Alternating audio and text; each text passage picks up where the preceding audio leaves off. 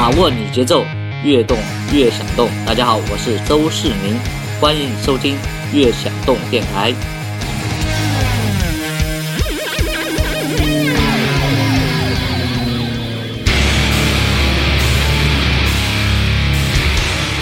把握你节奏，越动越想动。大家好，这里是一运动就疯，一疯就运动的越想动电台之风韵事。我是呃老刘，老流氓，很呃流氓很忙的老刘，大茶。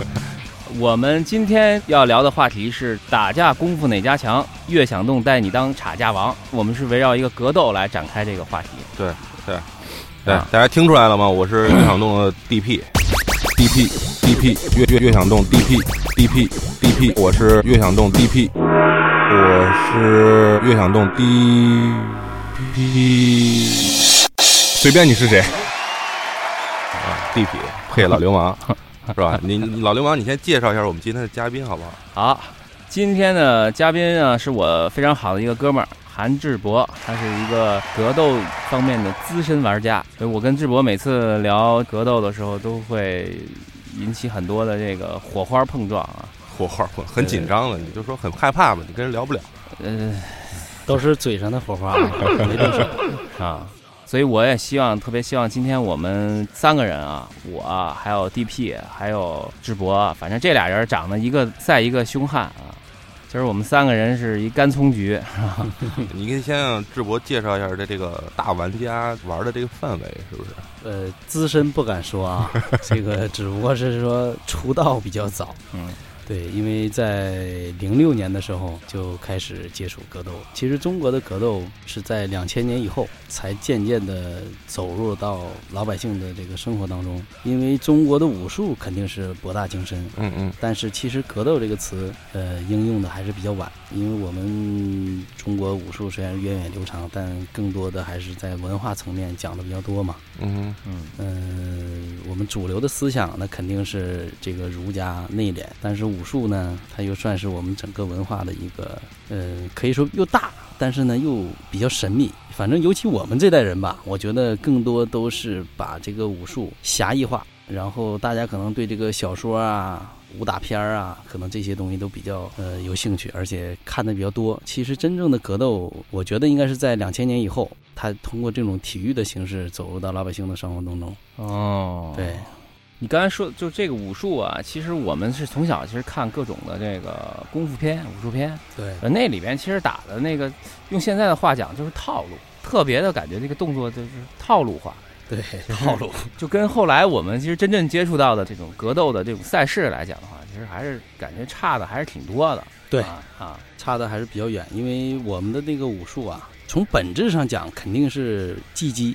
技击的意思就是你比如说什么掏裆、戳眼啊，嗯，其实它还是要讲究功效。掏裆戳眼是怎么回事？掏裆戳眼，就只能说就是说你要要打击敌人嘛，那肯定要有效嘛。对，哦那我先把你眼睛给你戳瞎了，你看不见我，你没法跟我打。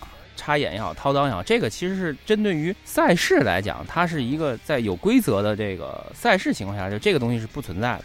对但是你基于就真正的武术，其实当时我们就武术的根本和格斗精神的根本，实际上还是人。我理解应该是就是我只只要能够取胜，我其实用任何的办法都是 OK 的。对那就还是说实战对于格斗来说是最有效的一个锻炼，这是李小龙的一个观点嘛？对对对对，其实武术也好，格斗也好，它整个的大的这个名词也好，或者一个大的这种文化来讲，其实它都一样。因为格斗只不过是说它是后来的一个运动的一个一个一个名词，但这个总体来讲，它还是武术。因为我觉得武术这个东西，它跟呃生活当中很多东西都是一样。第一，它是有规则的。嗯当然，从武术的根本上来说，它不应该有规则。对，因为取胜就是王道嘛。你比如说戳眼也好，或者说一些这个这个不道德的事情也好，所以说我们中国武术不是说不厉害啊，嗯它就是说你之前我们很多讲究武德，我们现在的这个格斗，它可能更多不在道德上去做文章，而是用规则。嗯，对对对，你比如说很多运动现在它就是犯规了，但是你像我们过去看的武打片也好，或者我们中国传统的武术也好，它更多的不会用犯规这个词，而是用武德来衡量。比如说现在我们是法治社会，当然这个又又有德，就有的东西可能你就不犯法，那要如果在天不道德。那如果天天在这个办公室，老流氓给我下点点什么任务，我都要掏他掏他裆。对啊，他说你没武德，那我无所谓，那我不爽，我就要掏他裆，对呀、那我就赢了是吧？对呀、所以说，所以说有，因为武术本身啊，这个东西它是人类最原始的一项运动嘛。我说这是大武术范畴，就两个人打架，那不仅人类会打架，那动物也会打架。嗯，当然，我们后来把武术当做一种整个的生活也好，或者是说我们这个整个人类进程当中一点点演变，到今天的有规则的运动，或者是它是一种生活方式也好，我觉得它还是更多的植入了我们人类社会进程当中很多元素在里面，包括道德，包括规则。我我有一个问题啊，就是现在你刚才说了这么多这个大武术的这个概念，那我们现在的比如说这个呃网络上可以看很多这个赛事啊或者什么，我们市面上比较火的这个，你像那个老刘老老跟我说他在那个健身房有嗯练一些搏击啊什么，这这这是怎么划分的呢？目前的搏击啊，我觉得目前的话，主流市场应该有两种，一种就是所谓的自由搏击。嗯，自由搏击的话，它更多是指可以用拳，可以用脚，嗯但是自由搏击他还是在摔倒之后就不能再打了。因为他不能主动去摔对方嘛，因为自由搏击主要讲的是自由，其实无非就是在过去的拳击和这个散打的基础之上，把规则稍微放开了一点点，称为自由搏击。这个是我们现就是在电视上看到的那个散打吗？啊，不是不是，不是吗？呃，散打是中国武术，因为啊散打全世界范围内只有中国有。哦，对对对，啊因为我们这个散打是在我们的这个体制内的比赛当中是叫武术散打，就是为什么叫武术散打呢？拳击加个腿嘛。哦，对对对对对，所以说它相对来说可能还是比较好理解。那那个 MMA 的这个算是哪个范畴？呃，MMA 的规则现在的话，用在中国现在大家都叫综合格斗嘛。嗯嗯综合格斗是什么意思呢？就是说把所有门派的武术可以放在一起能打，所以说叫综合格斗。其实也是这个才是无限制格斗。对啊，现在综合格斗其实是最火的。对我理解，它应该是运用技巧最多最多的，对对对对对就是所有的你像这个泰拳啊、巴西柔术啊、空手道啊、摔跤啊、截拳道啊这些东西，它都可以用。对啊，其实现在从观赏性上来讲的话，你刚才说的这自由搏击也好啊，还有刚才散打，其实已经没有什么太多市场了，我感觉应该。这综合格斗我我了解。就那啊天那个老刘给我们的音乐编辑说让他干一什么，然后音乐编辑顶了他一句，啊，老刘给他来了一套自由搏击。哦，我在旁边看我，哦，这叫自由搏，我哦我我拿我拿舌头给他来了一套，行吗？口活是吧？啊，我我口了一套。我说这套路可以啊，我你这个也不是少林，也不是武当，他说我这叫自由搏击，你看看 MMA，我说哦，啊，这么呃回事，对，望你能关注微信公众号“乐享动”，音乐的乐，享受的享，运动的动。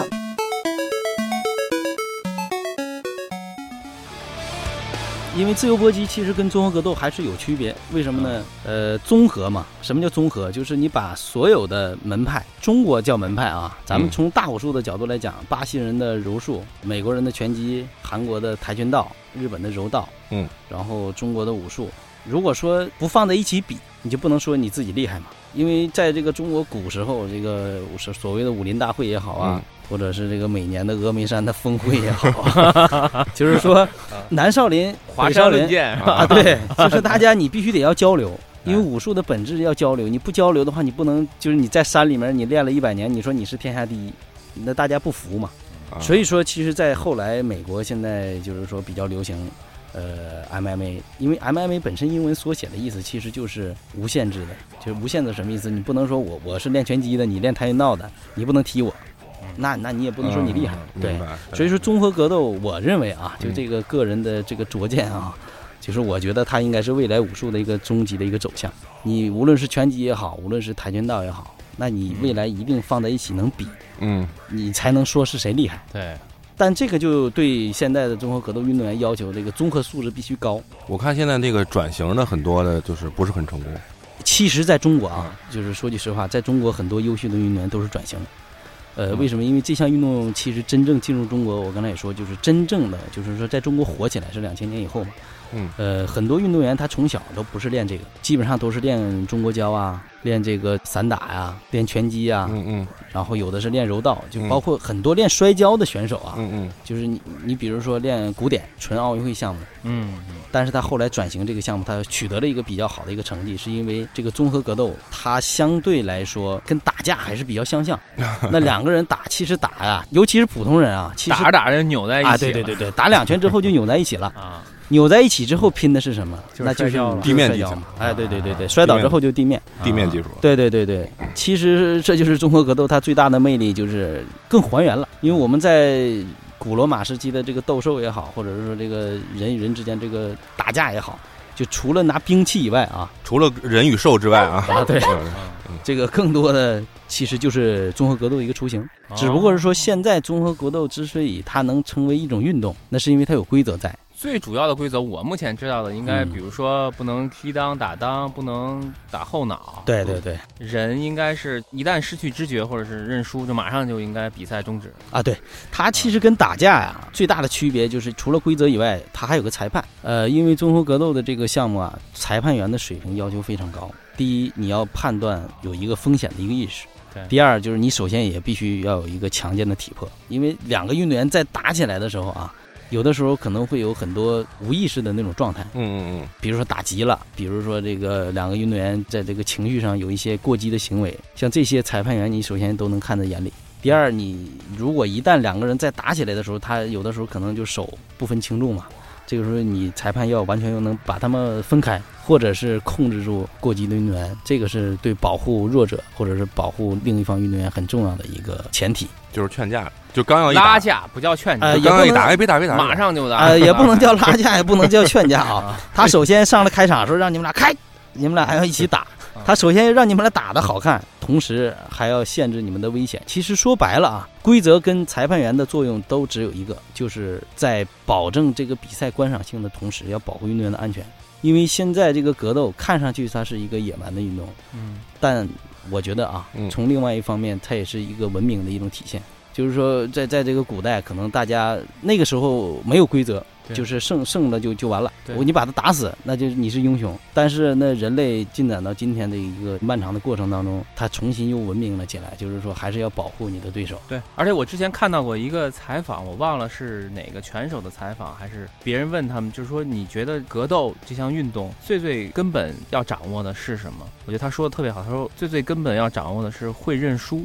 就是嗯或者说能够接受自己认输失败。当你能够接受这个，当你能够会认输，然后当你能够很正确的能面对的这个失败的时候，可能你才真正的能够掌握这个这个运动。对，其实我觉得这个跟我们中国武术里面很多这种传统的美德啊，所谓的美德就是说嗯你要尊尊敬你的对手，这是第一。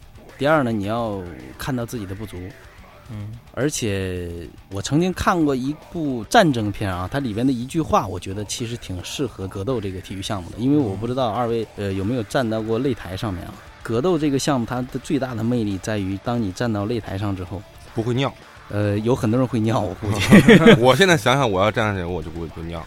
呃，因为你哪怕是就是训练啊，哪怕是就一一场实战的训练，嗯格斗这项运动跟其他运动最大的区别在哪儿？就其他运动你输了就无所谓，你比如说你打篮球，那别人投进一个，你就就就心里你就觉得人投进就投进了，但这项运动不行，就你只要不进攻，那你就会被打，嗯，就那种心理的恐惧，对，其实还是蛮大的。因为我之前啊，最早的时候是零八年开始跟一些这个比较厉害国内的一些选手就一起学习嘛，在这个真正实战的时候，就是说有一些实战训练，我尤其我第一次实战啊，嗯嗯我觉得我站在上面三分钟，我我还没有出拳，啊。一下也没打，啊，但我体能已经消耗干了。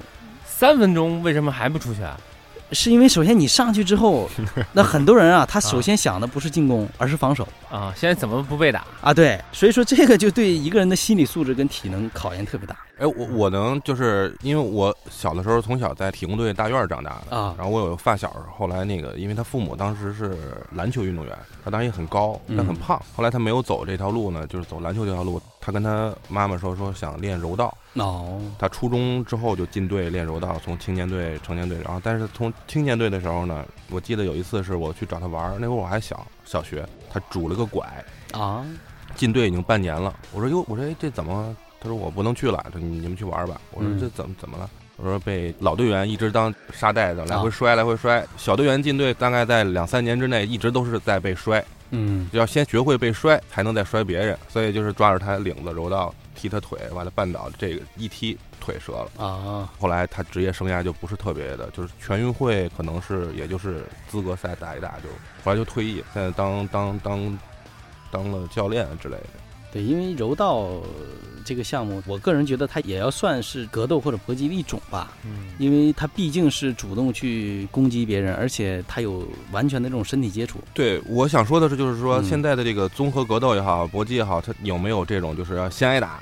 有没有这种小队员先过来，哎，来沙袋？其实没有，因为说实话啊，真正的这种好的教练或者说一些好的这种训练方法，呃，中国武武术啊，还真还得从根上来说，进攻就是最好的防守，这是第一。第二呢，你练这个的目的其实并不是说为了防守，但是防守非常重要啊。嗯防守非常重要在于什么呢？就当对方已经出拳了，那你没有办法，那你首先要想的是防守。就为什么说这个在拳击也好，或者在格斗里面有一个迎击？迎击是什么意思呢？就是说你不仅要防守，而且在别人进攻的时候，你要去主动再去进攻别人。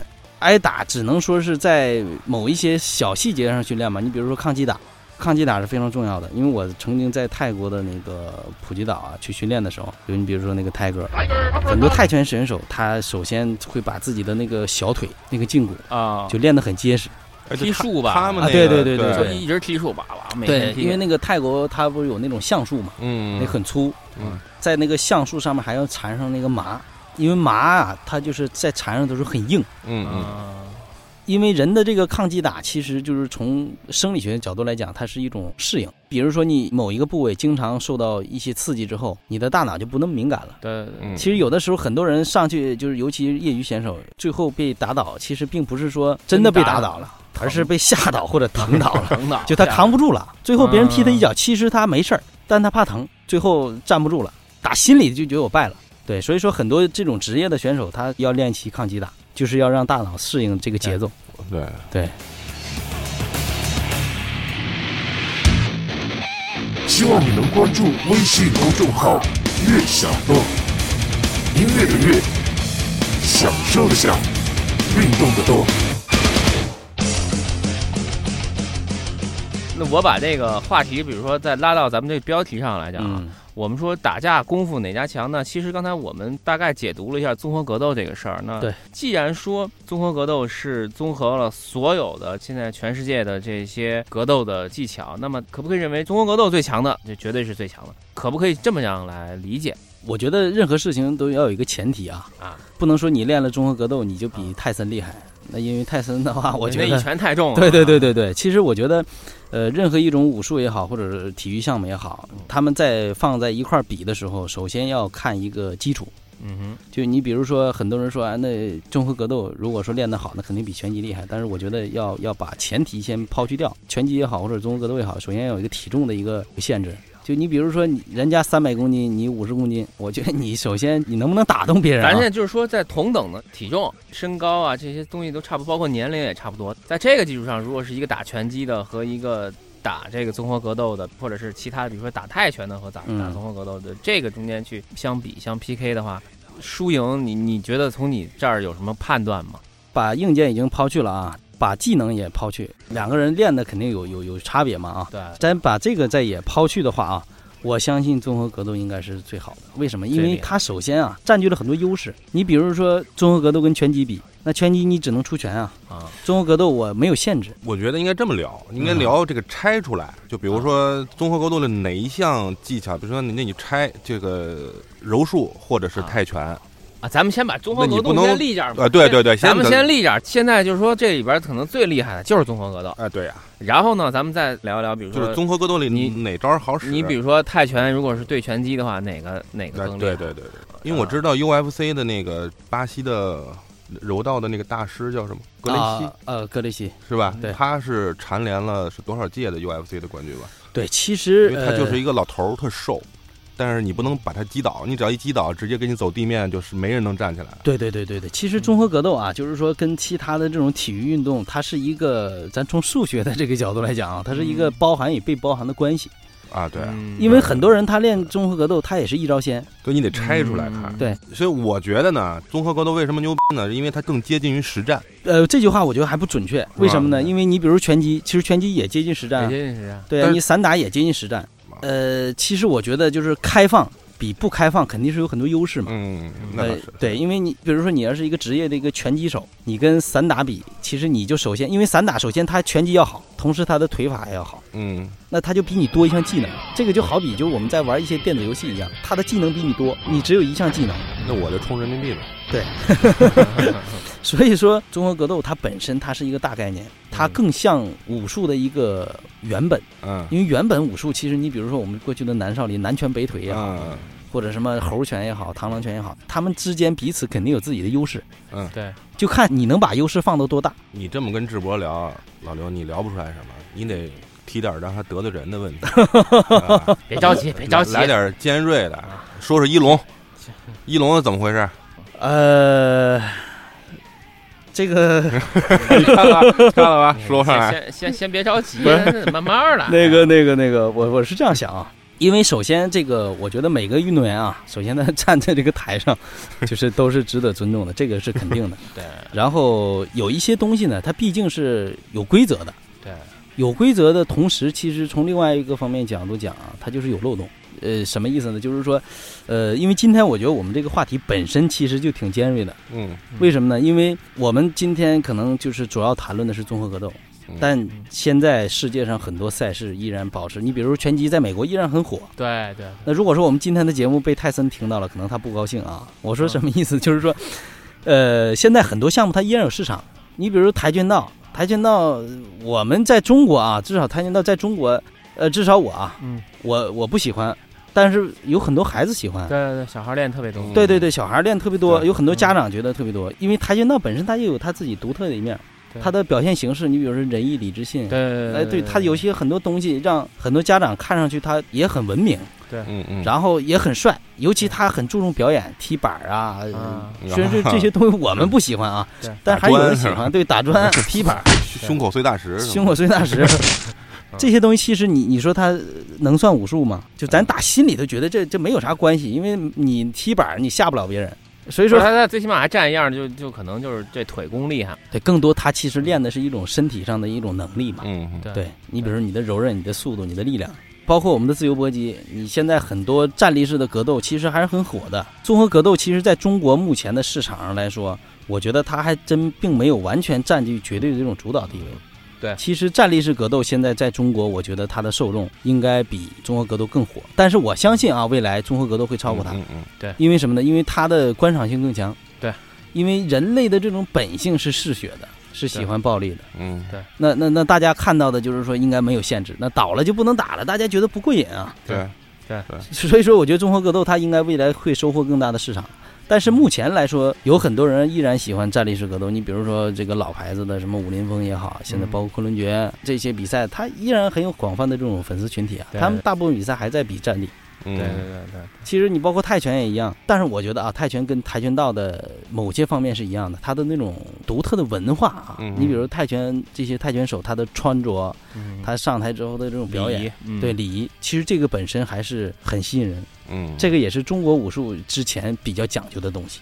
你比如上来你的抱拳礼也好，你的很多这种形式也好，嗯。对就今天我们的主题啊，咱还要得回归主题，就是打架功夫哪家强。对，我个人觉得啊，你如果说真想去讲究实用，嗯首先你要注意两点，第一点就是你应该还是来选择综合格斗，为什么？因为它给你选择的余地更大。你比如说你的身体条件，你的胳膊就比较短，你说你要去练拳击，你首先就嗯，吃亏了。但是综合格斗它会给你一个更广泛的选择余地。嗯对因为所谓的综合格斗，就是说它没有限制，而且它没有把很多规则规定的那么明确。比如说你不能出拳，不能出腿，这个它是极为开放的。但是现在很多综合格斗的运动员其实也是一招鲜。比如说你看现在咱们世界最好的赛事就是 UFC 啊，嗯，很多选手他其实也是一招鲜。对，我就是地上能锁，对就是反正你只要打不倒我，我就给你锁地上，对对对对对对死活最后锁死你。对，而且很多大重量级的，他基本上不会去给你地面啊揉啊摔啊，没有，基本上两个人就拼拳头。啊，这为什么呢？其实这个也是综合格斗，看上去很宽泛，但很多人他不会用这些招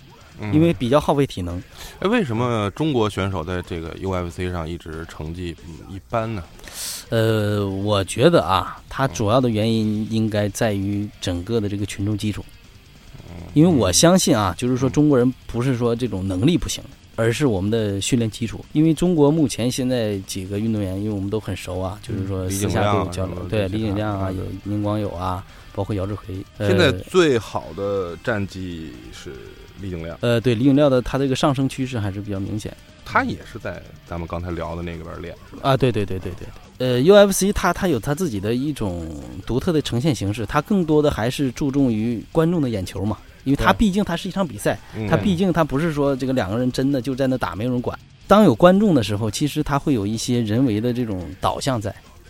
哎，不过说到这儿啊，嗯说到中国选手这件事儿呢，我想把这个这个东西结合刚才咱们的主题，就是说一下，就是说中国的这个武术文化是源远流长，对对对，嗯，留下来特别多，呃各种什么南拳北腿啊，各各家门派啊，就听起来都挺牛的。然后那个原来看武侠片儿挺，但为什么这些功夫呢？到目前为止，在这种国际赛事上啊，在这种真正的对抗性上，我们没有看到更多更好的这种表现和流传下来。